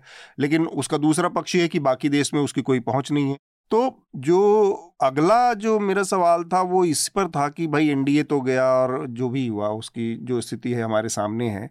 लेकिन नीतीश कुमार ने जो शपथ ग्रहण के बाद अगली बात कही कि आ, वो नेशनल लेवल पे राष्ट्रीय स्तर पर अपोजिशन को एक होते हुए देखना चाहते हैं और 2024 की चिंता करने की नसीहत दी विच इज़ मुझे बहुत ही थोड़ा सा नीतीश कुमार हालाँकि बहुत सीजनड पॉलिटिशियन है, नपातुला बोलते हैं तो उस लिहाज से मुझे थोड़ा बड़बोलापन की कैटेगरी में जाता दिखा, थोड़ा ब्लफ भी दिखा कि इतना बड़ा दावा जो कि उनकी बयालीस खुद की सीटें हैं, अभी 2024 के लिहाज से देखा भी जाए तो बिहार में इक्वेशन उनके पक्ष में दिख सकती हैं। लेकिन वो तब उस पर कुछ बात कर सकते हैं, जब बीजेपी भी अपने पत्ते खोल दे, जो कि पत्ते अभी तक खुले नहीं हैं, और जैसा कि आनंद का ये मानना है कि लोकसभा अलग तरीके से जनता देखती है, विधानसभा अलग तरीके से तो उस लिहाज से भी वो बड़बोलापन और ब्लफ के बीच में क्या था? नीतीश कुमार ऐसे बयान बहुत कम देते हैं कि आप 2024 की चिंता करिए। जब आप इतने स्लिपरी स्लोप पे खड़े हों, तब ऐसे बयान उन्होंने, ठीक है, सरकार बना ली, उन्होंने, मुख्यमंत्री बने हुए हैं, लेकिन राजनीतिक जो हैसियत है उस पार्टी में, उस, इस गठबंधन में भी उनकी सबको पता है। आपसे आनंद। मेरे ख्याल से एक तो उनकी इच्छा रहेगी कि जो एक लीगेसी में एक जोड़ना चाहेंगे कि प्राइम मिनिस्टेरियल कैंडिडेट रहे, ये ये रिस्क उनको पहले लेना चाहिए था। मेरे ख्याल से इसमें उन्होंने विलम्ब किया। 2011 बारह के नीतीश कुमार इसका प्रयास कर सकते थे। अ, अभी उन्होंने अगर ये इस पड़ाव पे अपने राजनीतिक करियर के ये रिस्क लिया है ये थोड़ा सा लेट है। और एक उनकी स्वीकृति का एकमात्र कारण हो सकता है कि शायद हिंदी पट्टी के चेहरे हैं। थोड़ा पॉलिटिकल सोब्रिटी और क्राफ्ट दोनों का मिश्रण है। मिश्रण है। हम्म, बिल्कुल। और पूरे जो सामाजिक आंदोलन या लोहियावादी जो उसकी धारा है उसके एक बड़े चेहरे हैं। हम्म, हम्म, तीसरा एक ये भी है कि उससे वो अलग इसलिए भी हैं कि और उस अलग इसलिए भी हैं कि जो भी लोहियावादी और ये सब धारा से लोग निकले वो सब वंशवाद की राजनीति की है इनके अलावा। तो इ, इनका कोई जो है कोई भी वो बैगेज भी नहीं है। वो भी बैगेज नहीं है। हम्म, उसका शायद इनको इस इनकी पार्टी पर पकड़ पर और उसमें भी पार्टी के अंदर भी इनको कई बार असुरक्षा की भावना आती है। उसका ही एक कारण भी हो सकता है कि वंशवाद इन, इन, इनका उत्तराधिकारी इन, इनके लोग नहीं हैं। हम्म, छोटी पार्टियों में ये होता है। तो अ, ये है। लेकिन अभी जो अगर एक पार्टी से बहुत सुखद महसूस कर रही होगी वो आरजेडी हम्म, क्योंकि उसको यह लग सकता है ऐसी भी ऐसे भी कई राजनीतिक विश्लेषक पटना से जुड़े हुए ये भी कहते हैं कि तेजस्वी को ये टाइमिंग नहीं पसंद था। मतलब इनकी बातें जो हैं काफ़ी समय चल रही काफ़ी से थे लेकिन ये टाइमिंग नहीं था। वो शायद थोड़ा और डोमिनेंट रोल चाहते हों। हम्म, अभी जो ये एक हालाँकि ये स्पेकुलेटिव है गिरफ्तारी हुई है O S D Bhola Yadav की आईआरसीटी स्कैम में, तो उस समय ये टाइमिंग तो इसमें हम्म। थोड़ा सा बार्गेनिंग चिप जो है नेगोशिएशन टर्म्स में जो नीतीश को थोड़ा एज मिल गया है ऐसा है लेकिन ये स्पेकुलेटिव है इसको हम्म। इसको इस डिस्कशन से मुश्किल है ये डिस्कशन से हाँ। हटाएँ ये बहुत लोग कहते हैं कि ये लालू जी की पहल पे ये हुआ है तेजस्वी उतने उत्सुक अभी नहीं थे ऐसा तो छोट राजद भी छोटी ही पार्टी है कोई भी और छोटी पार्टी के लिए सरकार में रहना उसके।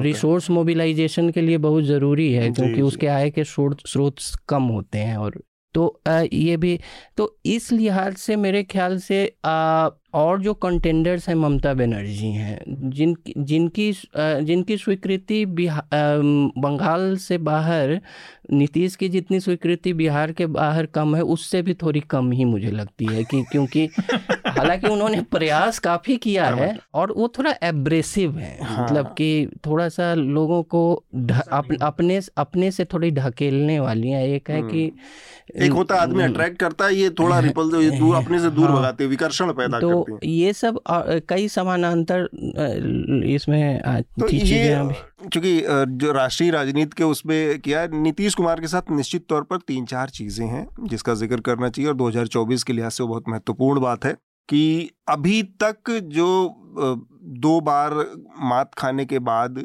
आमतौर पर विपक्ष के अंदर जो एकता या जो एक कॉमन प्लेटफॉर्म या कॉमन मिनिमम प्रोग्राम बन जाने वाली स्थिति रहती है, वो अभी तक नदारद है नेशनल पॉलिटिक्स में, जबकि दो टर्म पूरा करने के बाद तीसरे के मुकाम पर नरेंद्र मोदी आने वाले हैं।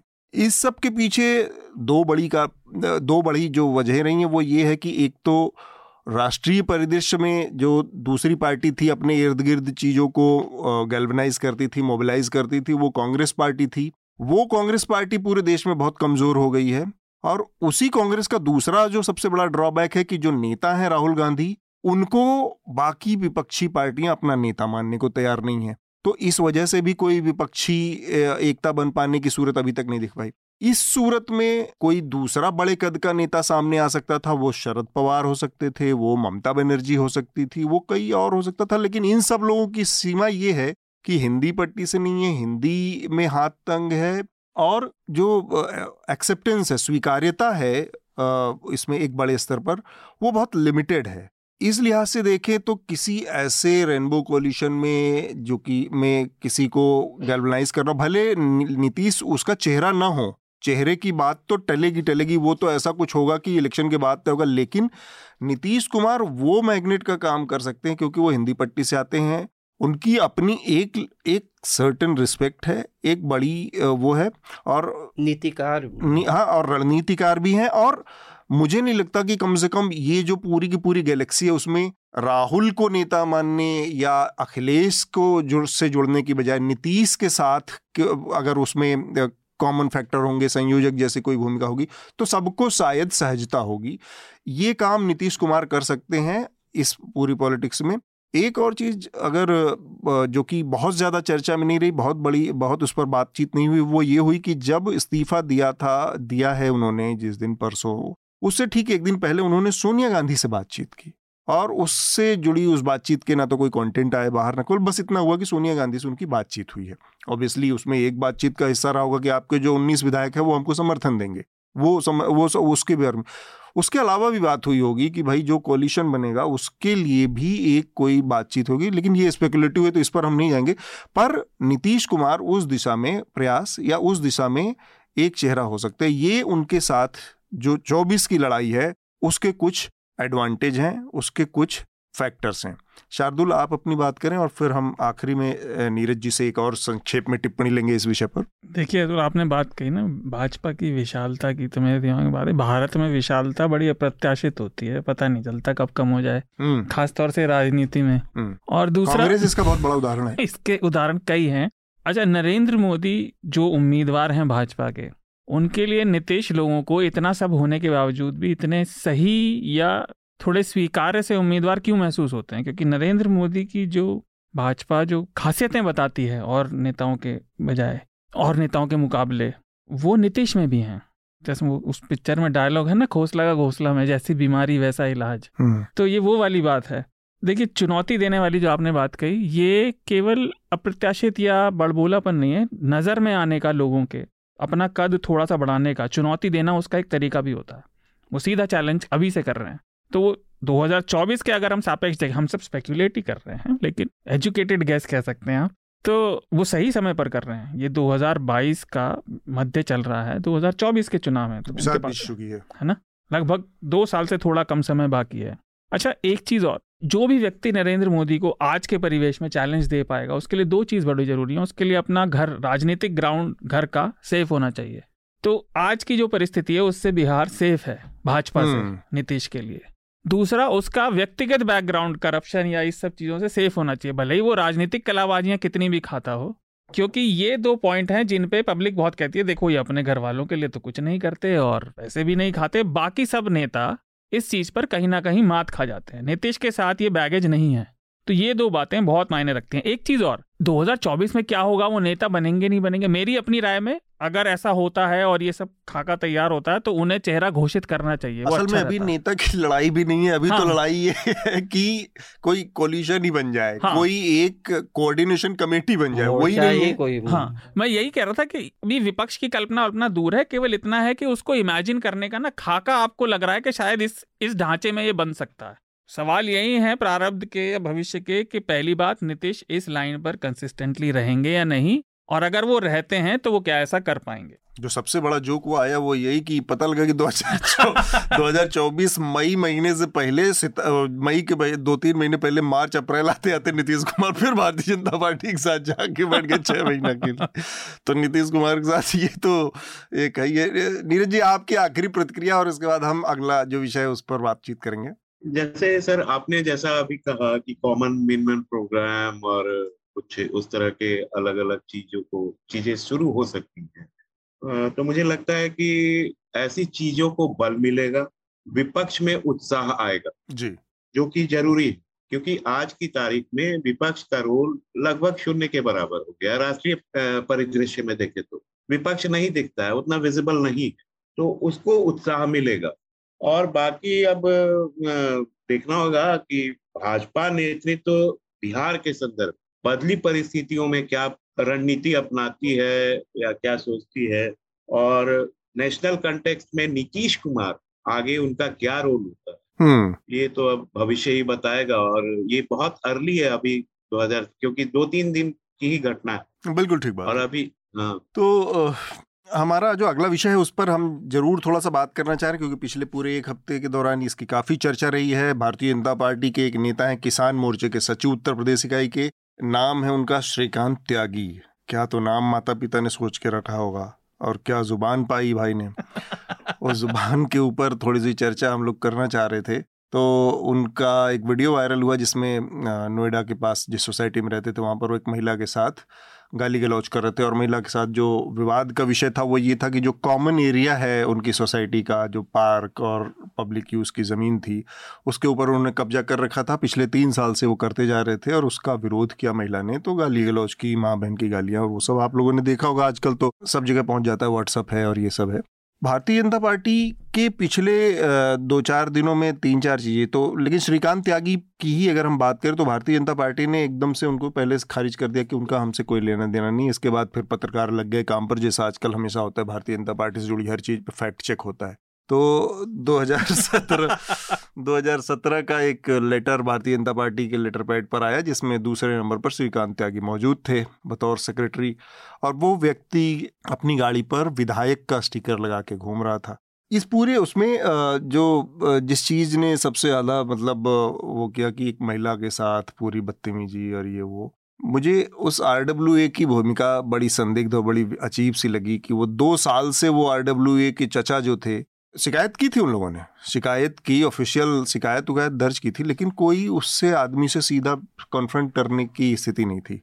और उस दिन जो जब ये सब बात बढ़ गई और बुलडोजर आ गए तो उन्होंने सबसे आगे कूद कूद के फ़ोटो खिंचवा रहे थे टी, टीवी पे बयान दे रहे थे और नारे लगा रहे थे आर के लोग। तो ये जो पता है सबको कि ये आदमी भारतीय जनता पार्टी का नेता इसकी गाड़ी पे स्टिकर लगा हुआ है, विधायक लिख के चलता है और उसके सारे दम्भ, अहंकार अहमन्यता और बदमाशी का स्रोत पता है कि ये इस पार्टी से जुड़ा हुआ है, इसलिए ये कर पा रहा है। इसके बावजूद इस बीच में दो तीन चुनाव हुए, वो आदमी चुनाव जीत मतलब उसकी पार्टी चुनाव और पूरी पार्टी, पूरी सोसाइटी ने उन्हीं लोगों को, उसी पार्टी को वोट दिया, जिसके वो दो साल से पीड़ित थे।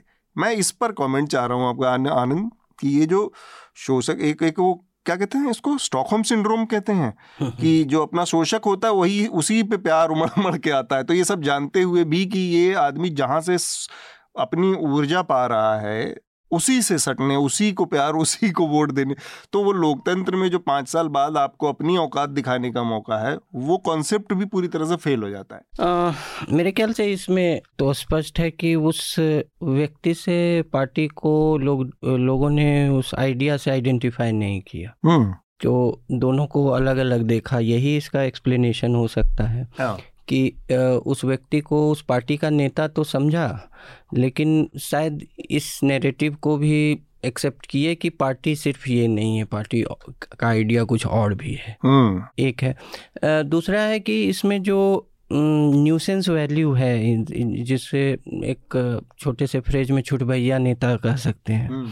तो छुट भैया नेताओं का ये जो स्ट्रीट पावर कहें या जो न्यूसेंस वैल्यू है अब इसमें कई पार्टियाँ जो हैं छुट भैया नेताओं का पहला तरीका भी जो पहला टेस्टेड फार्मूला वो, वो यही होता है बुली। हाँ तो वो किसी भी पार्टी के हों अब आ, आ, ऐसी वीडियोस आप गाँव प्रखंड ये सबसे डालने लगिएगा यूट्यूब पे तो यूट्यूब में कुछ बचेगा ही नहीं सिर्फ़ यही रहेगा।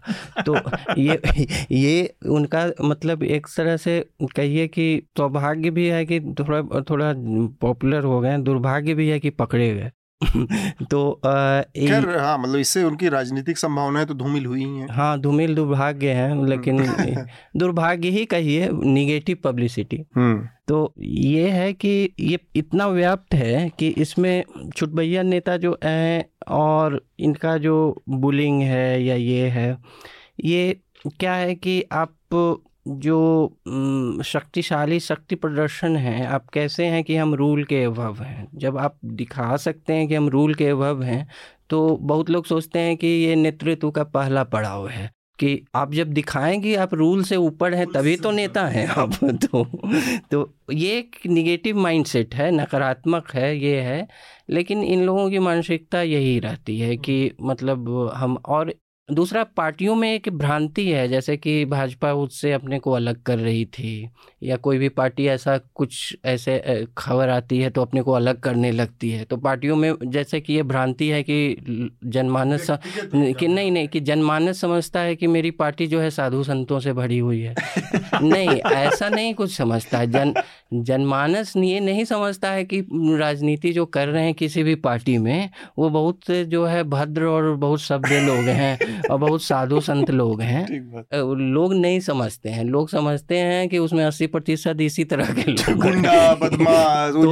तो, हाँ तो ये सब स्पष्टीकरण देने की कोई आवश्यकता नहीं है कि हमारा नहीं है। हाँ तुम्हारा ही है मान रहे हैं भाई। तुम्हारा ही है लेकिन आपने जैसे कहा है तुम्हारा भी है लेकिन वोट भी करेंगे क्योंकि हम समझ रहे हैं कि इन सब के बावजूद भी तुम जो है मेरे राजनीतिक समर्थन पाने के लिए ठीक हो बस हाँ। यही है। मतलब कहिए कि एक जो लड़ाई है तो इन लोगों का है कि जो लेस और कहिए कि बैड एमंग वर्स वही वही वाला। ठीक बात। एक और बड़ी जो चिंता है वो ये है कि ये इस इस मसले में सामने आई है वो ये कि उत्तर प्रदेश ऑलरेडी हम्म। बहुत बड़ी विधानसभा का बोझ ढोता है हर सा हर इलेक्शन में 405, 404, 403 विधायक चुने जाते हैं और इतनी बड़ी संख्या विधायकों के होने के बाद कुछ उसमें सौ पचास फर्जी विधायक लगा घूम रहे आप जनता का बोझ समझिए कि चालीस पचास फर्जी विधायक का स्टिकर लगा घूम रहे श्रीकांत त्यागी जैसे। उसकी भी गाड़ी पर आप सोचिए कि वो कितनी जगह प्रोटोकॉल के काम आता है क्योंकि आपके पास विधानसभा का स्टिकर लगा हुआ है। हम्म। विधानसभा का स्टिकर फर्जी चल रहा है। उत्तर प्रदेश में ये लॉ एंड ऑर्डर की सिचुएशन आपके प्रदेश की बताती है। उस प्रदेश की जहाँ पर एक संत सत्ता के कुर्सी पर टॉप कुर्सी पर बैठा हुआ और उनका ये दावा रहता है कि रामराज आ चुका है दिवाली पर चार पाँच लाख दिया जला फूक दिया जाता है रामराज के नाम पर। वहाँ पर इतने बोझ इतने तेल इतने वो सब जलाने के बाद और प्रदूषण के बाद एक नया प्रदूषण सामने आया और ये कि हमें नहीं मालूम कि एग्जैक्टली कितने इस तरह के विधायक घूम रहे हैं जो फर्जी स्टिकर लगा घूम रहे हैं जो प्रोटोकॉल का इस्तेमाल कर रहे हैं उन विधायकों के साथ आपको स्कॉट लगती है डिस्ट्रिक्ट टू डिस्ट्रिक्ट छोड़ने में। तो ये सारी चीज़ें हैं, पता नहीं इसको कैसे अवॉइड करते होंगे या कैसे मैनेज करते होंगे, क्योंकि बाकी सारी चीज़ें भी सिस्टम के साथ जो सत्ता में है, उसके साथ मैनेज हो जाती है तो हर चीज़ की अनदेखी की जा सकती है तो इनकी भी अनदेखी की जाती रही होगी। ऐसे विधायकों का बोझ भी उत्तर प्रदेश झेल रहा है, ये इस देश की जनता के लिए नई जानकारी। नीरज जी, ये जो श्रीकांत संस्कृति हमारे सामने है, उस बिहार भी तो इस मामले में बड़ा सिरमौर रहा है। बहुत बहुत बहुत मतलब बिहार तो अक्सर चर्चाओं में आ जाता है ऐसी घटनाओं के लिए। जी। बेसिकली ये है कुछ नहीं नए जो छुटवाइये उनसे शुरू होती है। और पॉलिटिकल कल्चर ऐसा है आप मतलब इस तरह की आप इन जनरल आप लेफ़्ट में नहीं देखेंगे ऐसा होता हुआ किसी को या मतलब जो नई पार्टियों में ये दिख रहा है मुझे। या नहीं तो क्या कहेंगे राजनीतिक संस्कार का गिरना इसे और क्या? और पार्टियाँ भी कुछ हद तक शुरू में शांत रहती हैं। उसका ये होता है बाद में जब देखती हैं कि काफ़ी हल्ला हो रहा है। ठीक बात। शार्दुल ये जो हमने बातचीत की राजनीति कल्चर श्रीकांत त्यागी तो आप तो त्यागी के मोहल्ले से ही हैं? जी मैं हंस इसलिए रहा था। जब भी जब भी मेरा इलाका आता है खबरों में इन्हीं उल्टी वजहों की वजह से आता है। न्यूज़ लॉन्ड्री पर एक हमारे रिपोर्टर हैं, अनमोल। उन्होंने रिपोर्ट की तो इनके समर्थन में जनसभा भी हुई। मैं क्या कहूँ, मेरी गली के बाहर वो त्यागी हॉस्टल है, जिस जिस, जिसमें जनसभा हुई। तो त्यागी ब्राह्मण छात्रावास। तो बहरहाल, जब हम भाजपा की बात कर रहे थे, उससे श्रीकांत शर्मा की एक एनालॉजी बड़ी अच्छी है। इनकी लड़ाई जो हुई थी, ये झूठे पाम ट्रीज लगाने की वजह से हुई थी। ताड़ का पेड़ वो ना किसी को फल देता ना छाया देता बस अड़ा और रहता और न, और न इस इलाके में पनपता है। न, न यहाँ का है। तो उखाड़ देना चाहिए। वही वही भाजपा का है। वो पेड़ तो बड़ा है अब राजनीतिक लेकिन उससे किसी को फ़ायदा नहीं है। तो फ़ायदा तो हो रहा होगा कुछ उन्हीं को फ़ायदा है ना बस अपना कद हाँ। बढ़ता है। तो भाजपा का कद बढ़ा। हाँ। अच्छा दूसरी बात जो आपने कही है तो मज़ाक की बात हो गई। कि इसका असर लोग उन्हीं को वोट दे रहे हैं, जबकि जो उनके सामने भाजपा का नेता वो ऐसा क्यों है? क्या कि हमारी राजनीति अपने प्रतिनिधि के बजाय ना, कलेक्टिव नेता के लिए हो गई है। आपका प्रतिनिधि आपका लोकल व्यक्ति है। ये लोग भी तो वही प्रतिनिधि बनने की रेस में हैं। ये भी चाहते हैं इन्हें विधायक का टिकट मिले ये जीते हैं या एमपी का। लेकिन जनता के लिए भी उसके कारण कई हैं। उसका कारण मीडिया भी हो सकता है, उसके लिए राजनीति का परिवेश भी हो सकता है। लेकिन हम अपने प्रतिनिधि की राजनीति नहीं समझते ना। हम तो समझते हैं, बड़े ऊपर वो नेता बैठा जैसे हमें कुछ काम पड़ेगा तो मोदी जी ही काम करा देंगे, लोगों को लगता है। ऐसा है तो नहीं। आप उनके पीए का फ़ोन भी नहीं ढूंढ पाएँगे।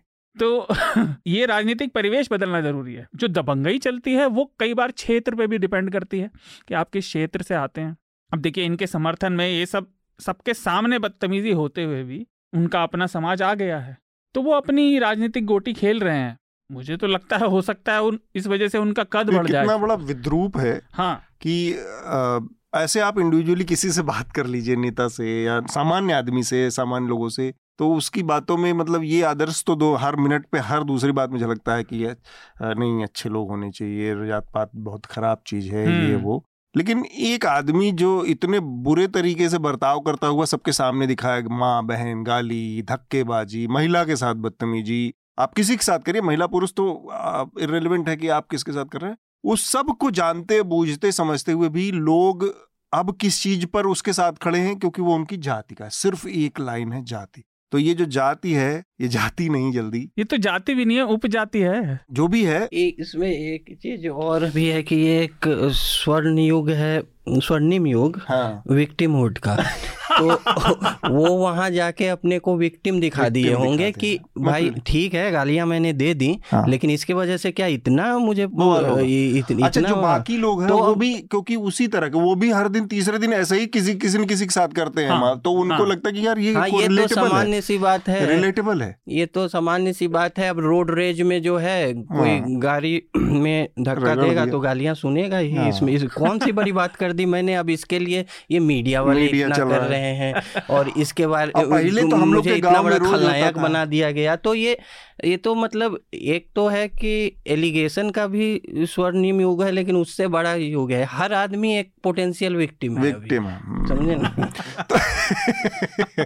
तो विक्टिम वुड के इस पूरी पॉलिटिक्स में भी आप ये समझ लीजिए कि जाति के नाम पर और ये इतनी बड़ी सच्चाइयाँ हैं कि जब कोई स्टोरी आ जाती है और हम लोग कोई शो कर देते हैं तो नीचे हज़ार लोग आते हैं। हमने तो कभी जात देखी नहीं, तुम कास्टिस्ट हो।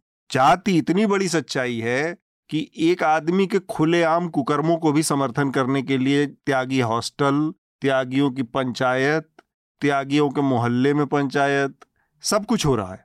ये अपने आप में एक बड़ी सैड कमेंट्री या अंडर उसमें जो नीचे अंडर करंट में रहती है, वो ये है कि जाति सबसे बड़ा दुर्गुण है और उस दुर्गुण का ये श्रीकांत त्यागी बहुत बड़ा सिंबल है हमारे सामने हाँ। एक तो ये अगड़ी जाति से आते हैं सो कॉल्ड दूसरा, ये केवल एक इंसिडेंट नहीं था।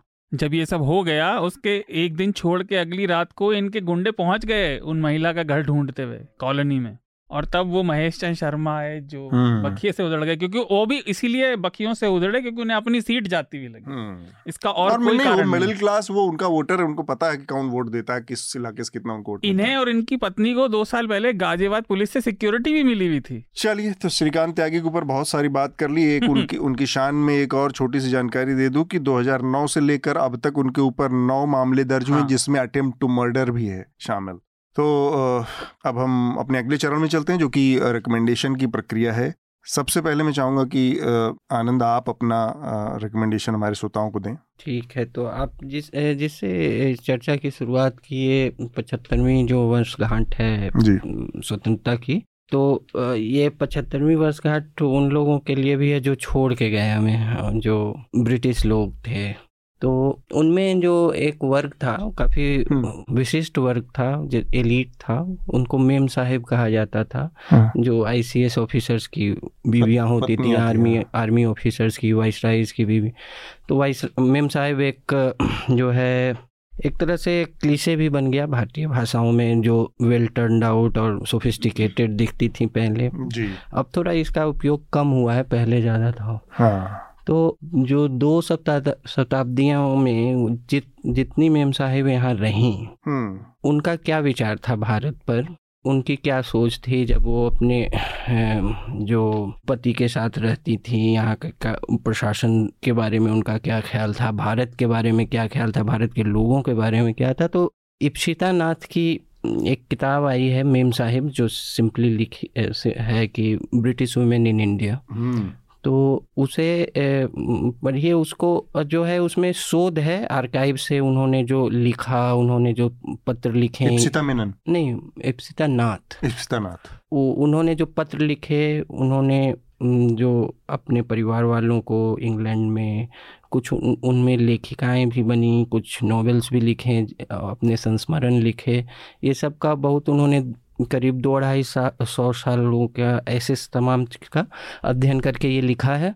कुछ और बेहतर वो कर सकती थी आर्काइव्स और भी डिग कर सकती थी उसमें कहीं कहीं कमी लगी और कहीं कहीं ज़बरदस्ती फेमिनिस्ट थीम्स ठूसी गई हैं। अच्छा। तो वो थोड़ा हाँ जो जो होता है ना कहीं एक पता चल जाता है कि यहाँ है। ज़बरदस्ती ठूसा जा रहा है तो वो सब थोड़ा सा एक समझ जाइए कि एक आलोचक की दृष्टि से वो थोड़ा कमज़ोर पक्ष है किताब का लेकिन किताब रोचक है वो पढ़ सकते हैं।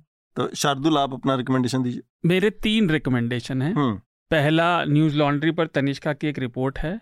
ये सब जब चल रहा था, पिछले हफ़्ते में उसके बीच 11 राज्यों से मनरेगा के मजदूर आए और वो दिल्ली में प्रदर्शन कर रहे थे। क्योंकि उनको दो हफ़्ते से लेकर एक साल तक लेट मजदूरी नहीं मिल रही है, जो हमारे समाज के आर्थिक रूप से सबसे नीचे तबके के लोग हैं, उन्हें पैसे भी नहीं मिल रहे। बाकी सब तो चल ही रहा है। एक और ज़रूरी रिपोर्ट, वो आज ही आई, डाउन टू अर्थ पर है कि यूएन पीस कीपर जो सेना जाती है ये क्रिस्टीन वागनर की रिपोर्ट है। यूएन पीस कीपर जो अलग अलग देशों में जाते हैं सेना तो डेमोक्रेटिक रिपब्लिक और कांगो में उनके लंबे समय से जो यौन शोषण उन्होंने वहाँ पे लड़कियों का किया और उससे पैदा होने वाली संतानें कितने बुरी हालात में हैं। बिल्कुल मतलब एक- जी अ, मतलब दाने दाने के लिए तरस रही हैं और उनको कोई पूछने वाला नहीं है और वो किस तरह से ब्यूरोक्रेसी में फंसी हुई हैं। हम्म यूएन क्योंकि एक्सेप्ट भी नहीं करता था पहले अब वो शायद फंड बनाने के लिए कर रहा है। तो लंबी बहुत रिसर्च रिपोर्ट है ज़रूर पढ़नी चाहिए। और तीसरी एक अच्छी रिकमेंडेशन भी है एनपीआर की रिपोर्ट सब अच्छी नहीं थी नहीं मतलब जैसे अच्छा नकारा अच्छा हाँ मतलब मतलब मतलब बहुत दुखद जो, जो खुश हम्म। थोड़ा सा आपको अच्छा महसूस कराएगी पढ़ के ये तो थोड़ी दर्दनाक और गंभीर है। है गंभीर ये भी लेकिन ये अच्छी खबर जैसी है। एनपीआर की एक रिपोर्ट है कि टाइगर्स की जनसंख्या का दुनिया में एस्टिमेशन हुआ तो वो 40 परसेंट अनुमान से ज़्यादा पाई गई जो बहुत अच्छी बात है। भारत में तो बढ़ी ही है। भारत में बड़ी है तो ये लेकिन, मेरी है। एक भारत में मैं बार बार, बार सोचता हूँ जैसे भारत में चीते का इंट्रोडक्शन हुआ है फिर से से होने वाला है। हो गया नाइजीरिया से ले आए गए हैं आठ चीते चार मेल चार फीमेल। तो अगर आप लोगों भारत में टाइगर और इन सब के साथ जो एशियाटिक लायंस हैं उनकी भी संख्या बढ़ रही है। जो गिर के जंगलों में पाए जाते हैं। लेकिन आप देखेंगे तो कुत्ते जैसी हालत में शेर रहते हैं वहाँ पर। इतनी बुरी हालत है कि उनका एक सिंगल हैबिटाट है वो और इतनी बुरी हालत है वहाँ खाने से लेके पीने तक की कि वो वहाँ से निकल के और समुद्र के उस इलाके तक चले जाते हैं जहाँ पे खारा पानी अवेलेबल है क्योंकि रिसो वहाँ पे नहीं। और ये सारे के सारे जो साढ़े पाँच छः सौ हुए मेरे ख्याल से अब तो और ज़्यादा हो गए होंगे साढ़े पाँच छः सौ तो पिछली नहीं ये Asiatic lion Asiatic lion Gir हाँ, गिर वाले। हम्म। ये कुल पाँच छः गिने चुने बचे हुए एशियाटिक लाइन से यहाँ तक पहुँचे हैं। हम्म। तो पाँच बचे थे भारत में एक टाइम पे और ये जूनागढ़ की रियासत ने उसके बाद इसको प्रिजर्व करना शुरू किया और तब वहाँ से धीरे धीरे फिर से बढ़े। पाँच एशियाटिक लाइन बचे थे। कहने का मतलब ये कि इनका जीन पूल जो है बहुत सीमित है, बहुत बहुत संकुचित है। तो ये कहा जाता है कि अगर आपका जीन पूल में डाइवर्सिटी नहीं है तो कोई भी एक ऐसी हरी गाड़ी बीमारी आई, महामारी टाइप तो एक साथ सबके सब साफ़ हो सकते हैं, मर सकते हैं। इनकी जीन पूल की डाइवर्सिटी बहुत कमज़ोर है। उस दिशा में दो तीन चीज़ें हो सकती थी जो कि अभी लंबित है, क्योंकि वो नाक का इशू है। कि गुजरात के बाहर शेर नहीं है तो गुजरात हाँ। उसको नाक का इशू बना लिया गया कि गुजरात की प्राइड अस्मिता से जुड़ा। तो मोदी के टाइम से ये कहा गया लगातार अलग अलग जितने भी रिज़र्व हैं सेंचुरीज हैं उनमें इनको डाइवर्ट करने की बात थी। लेकिन वो गुजरात सरकार नहीं जाने देती वो पॉलिसी गुजरात सरकार की मोदी के समय से लेकर आज तक कायम है। दूसरा इसका बड़ा हिस्सा हो सकता था जहाँ से डीनपुल की डाइवर्सिटी आनी थी वो था कि अफ्रीकन लायंस को लाया जाए उनके साथ इनकी मीटिंग करा के जीनपुल की डाइवर्सिफाई किया जाए। अफ्रीकन लायंस में भी साउथ अफ्रीका इस साइड के वेस्ट साइड के लायंस दूसरे हैं जो रेत वाले इलाकों में हैं इधर के दूसरे हैं सब ईस्ट साइड के अफ्रीकन देशों के। तो उनमें अलग अलग किया जा सकता है जिससे कि इनकी थोड़ी सी वो लॉन्गिविटी या इनके उसमें स्ट्रेंथ बचे इनकी जीन पूल मज़बूत हो वो इस दिशा में काम करने की ज़रूरत है। चीते से मुझे याद आया तो इतना बड़ा भाषण हो गया। नहीं वो आप सही कह रहे हैं सरेंगेटी मसाई मारा इन सब के जीन पूल अलग अलग हैं थोड़े से विविधता मिलती है। तो आपका रिकमेंडेशन भी ले लेते हैं नीरज। सर लाल सिंह चड्डा देखा जाना। उसका इंग्लिश वर्जन आया था नाइनटीज में मैं दिल्ली में ही था उस समय मैंने कौन बम्स या क्या था फॉरेस्ट गम फॉरेस्ट गम हाँ फॉरेस्ट हाँ तो वो मुझे अच्छी लगी टॉम हैंक की इसलिए मैं उसे रिकमेंड करता हूँ अब अच्छा लगने का क्या कारण कई हो सकते हैं यार? नहीं फॉरेस्ट गम तो बहुत बढ़िया कॉन्सेप्ट था लाल सिंह चड्ढा चूँकि उसकी वो है तो मैं तो कहूँगा कि दर्शक दोनों देखे और तय करे कि कौन सी बढ़िया है कौन सी नहीं अपना हाँ। एक ऑब्जेक्टिव तरीके से उसका। तो मैं अपना रिकमेंडेशन दूँ उससे पहले चूँकि एक लेटर है और एक सुझाव है तो मैं उस सुझाव को नहीं पढ़ रहा हूँ। शशांक त्रिपाठी ने बहुत अच्छा एक सुझाव एक स्टोरी से रिलेटेड दिया है तो उस पर हम बाद में बात कर सकते हैं। लेकिन करण का एक लेटर है वो छोटा सा है तो वो मैं पढ़ देता हूँ। मेरी तारीफ़ में लिखा है लेकिन मेरी तारीफ़ से ज़्यादा शार्दुल की तारीफ़ है। I am huge admirer of your and Newslaundry's work each week I eagerly wait to listen both Hafta and Charcha it is surprising and yet elating how the views and opinions on the two podcast मतलब चर्चा और हफ़्ता के can sometimes be so different from each from each other तो ये बड़ी अच्छी बात है हफ़्ता पे उनको अलग व्यूज़ रहते हैं लोगों के और हमारे चर्चा पर अलग रहते हैं चर्चा वाला अच्छा होना चाहिए Uh, it is great that News Laundry does uh, not have a single position on issues, and one of the many uh, reason I have absolutely no regret supporting you. I would be him, uh, remiss if I didn't also mention Tippani, another show eagerly waiting on every week. Your sarcasm is always sharp and चलो यार ये तो हो गया मैं आगे की बात कर Shardul's perspective is always different I personally find myself agreeing with his perspective more than others and his opinion open new ways of thinking for me Shardul क्या बात है and for the ideas where I already agree with him his opinions add more depth to my views. I stand started listening to Charcha because of Atul, but I am staying here. ऐसा मत कर यार। because of Shardul. Thank you for all that you do. Thank you Karan for your kind words इसमें जो diversity वाला है मसला उसको हम लोग कोशिश करके बनाए रखेंगे। कई बार होता है कि मिलते नहीं और कई बार हमारे भी अपने बायसेस होते हैं तो मिल जाती है नहीं, नहीं ये तो अच्छी बात anyway, है कि अलग अलग होते हैं। हाँ। Uh, मेरा रिकमेंडेशन जो है वो uh, मेरे दो रिकमेंडेशन एक तो हमारा नया एनल सेना प्रोजेक्ट जो था बुलडोज़र से जुड़ी कहानी थी मध्य प्रदेश में बुलडोज़र जस्टिस से जुड़ी। उसकी स्टोरीज़ आ गई हैं। आपके दो पार्ट उसके रिलीज़ हो चुके हैं तीसरा भी जल्दी ही आ जाएगा। तो आप इसको पढ़ सकते हैं। हमारे हिंदी और अंग्रेज़ी दोनों उसमें उपलब्ध हैं। और एक रिकमेंडेशन है आज ही आया है जो कि मैं रिकमेंड करना चाह रहा हूँ। Nine lives of Nitish Kumar करके आज प्रताप भानु मेहता ने इंडियन एक्सप्रेस में ऑपेड लिखा है नीतीश कुमार के ऊपर। बड़ा इंटरेस्टिंग है उसको। मतलब ठीक है, एक पूरी तरह से टोटल यूफोरिक नहीं है, लेकिन उसमें कई चीज़ों को देखने की कोशिश की गई है।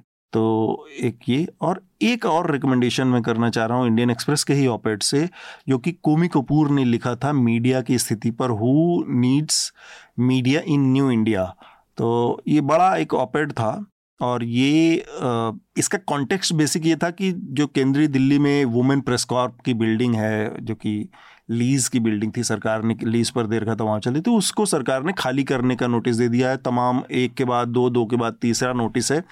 बहुत पॉसिबल है कि ख़त्म हो जाए। मतलब सोचिए कि जब पचहत्तरवां साल देश का है, तब लोकतंत्र का एक हिस्सा बार बार सर, प्रधानमंत्री विदेशों में जाकर हर जगह लोकतंत्र का नगाड़ा पीट आते हैं। और एक अदद वुमेन प्रेस कॉर्प की बिल्डिंग को खाली करवाया जा रहा है। बाकी मीडिया ऑर्गेनाइजेशन के साथ भी यही रवैया चल रहा है। आगे न पीछे, आगे कल दो चार दिन आगे पीछे आगे पीछे ये सब होता रहेगा। तो उस पर कोमी कपूर ने लिखा है और बहुत ही मतलब एक एक एक पूरी, पूरा आर्टिकल, एक बहुत दुखद तस्वीर पेश करता है कि मीडिया के साथ इस सरकार का रवैया क्या है या किस तरह के रिश्ते हैं इस सरकार के। इसमें किसी एक को दोष ना भी देना चाहें, तब भी आप उन रिश्तों को देख सकते हैं कि कितना उसमें गैप है, कितनी बड़ी खाई है। ये मेरे रिकमेंडेशन है। इसके साथ ही हम आज की अपनी चर्चा को रोकेंगे। आप सबको अमृत महोत्सव की बहुत बहुत शुभकामनाएँ। तिरंगा फहराइए लेकिन तिरंगा के नाम पे दूसरों को जज मत कीजिए दूसरों को थोपिए मत। आ, हो सकता है कोई किसी मजबूरी में ऐसा ना कर पाए। और कम से कम ट्विटर फेसबुक और किसी भी सोशल मीडिया की डीपी में तिरंगा न लगाए जाने के लिए किसी को देशद्रोही कतई मत ठहराइएगा। बहुत बहुत धन्यवाद। थैंक यू धन्यवाद। Thank you sir thank you Newslaundry के सभी पॉडकास्ट ट्विटर आई और दूसरे पॉडकास्ट प्लेटफॉर्म पे उपलब्ध हैं। खबरों को विज्ञापन के दबाव से आज़ाद रखें। न्यूज़ लॉन्ड्री को सब्सक्राइब करें।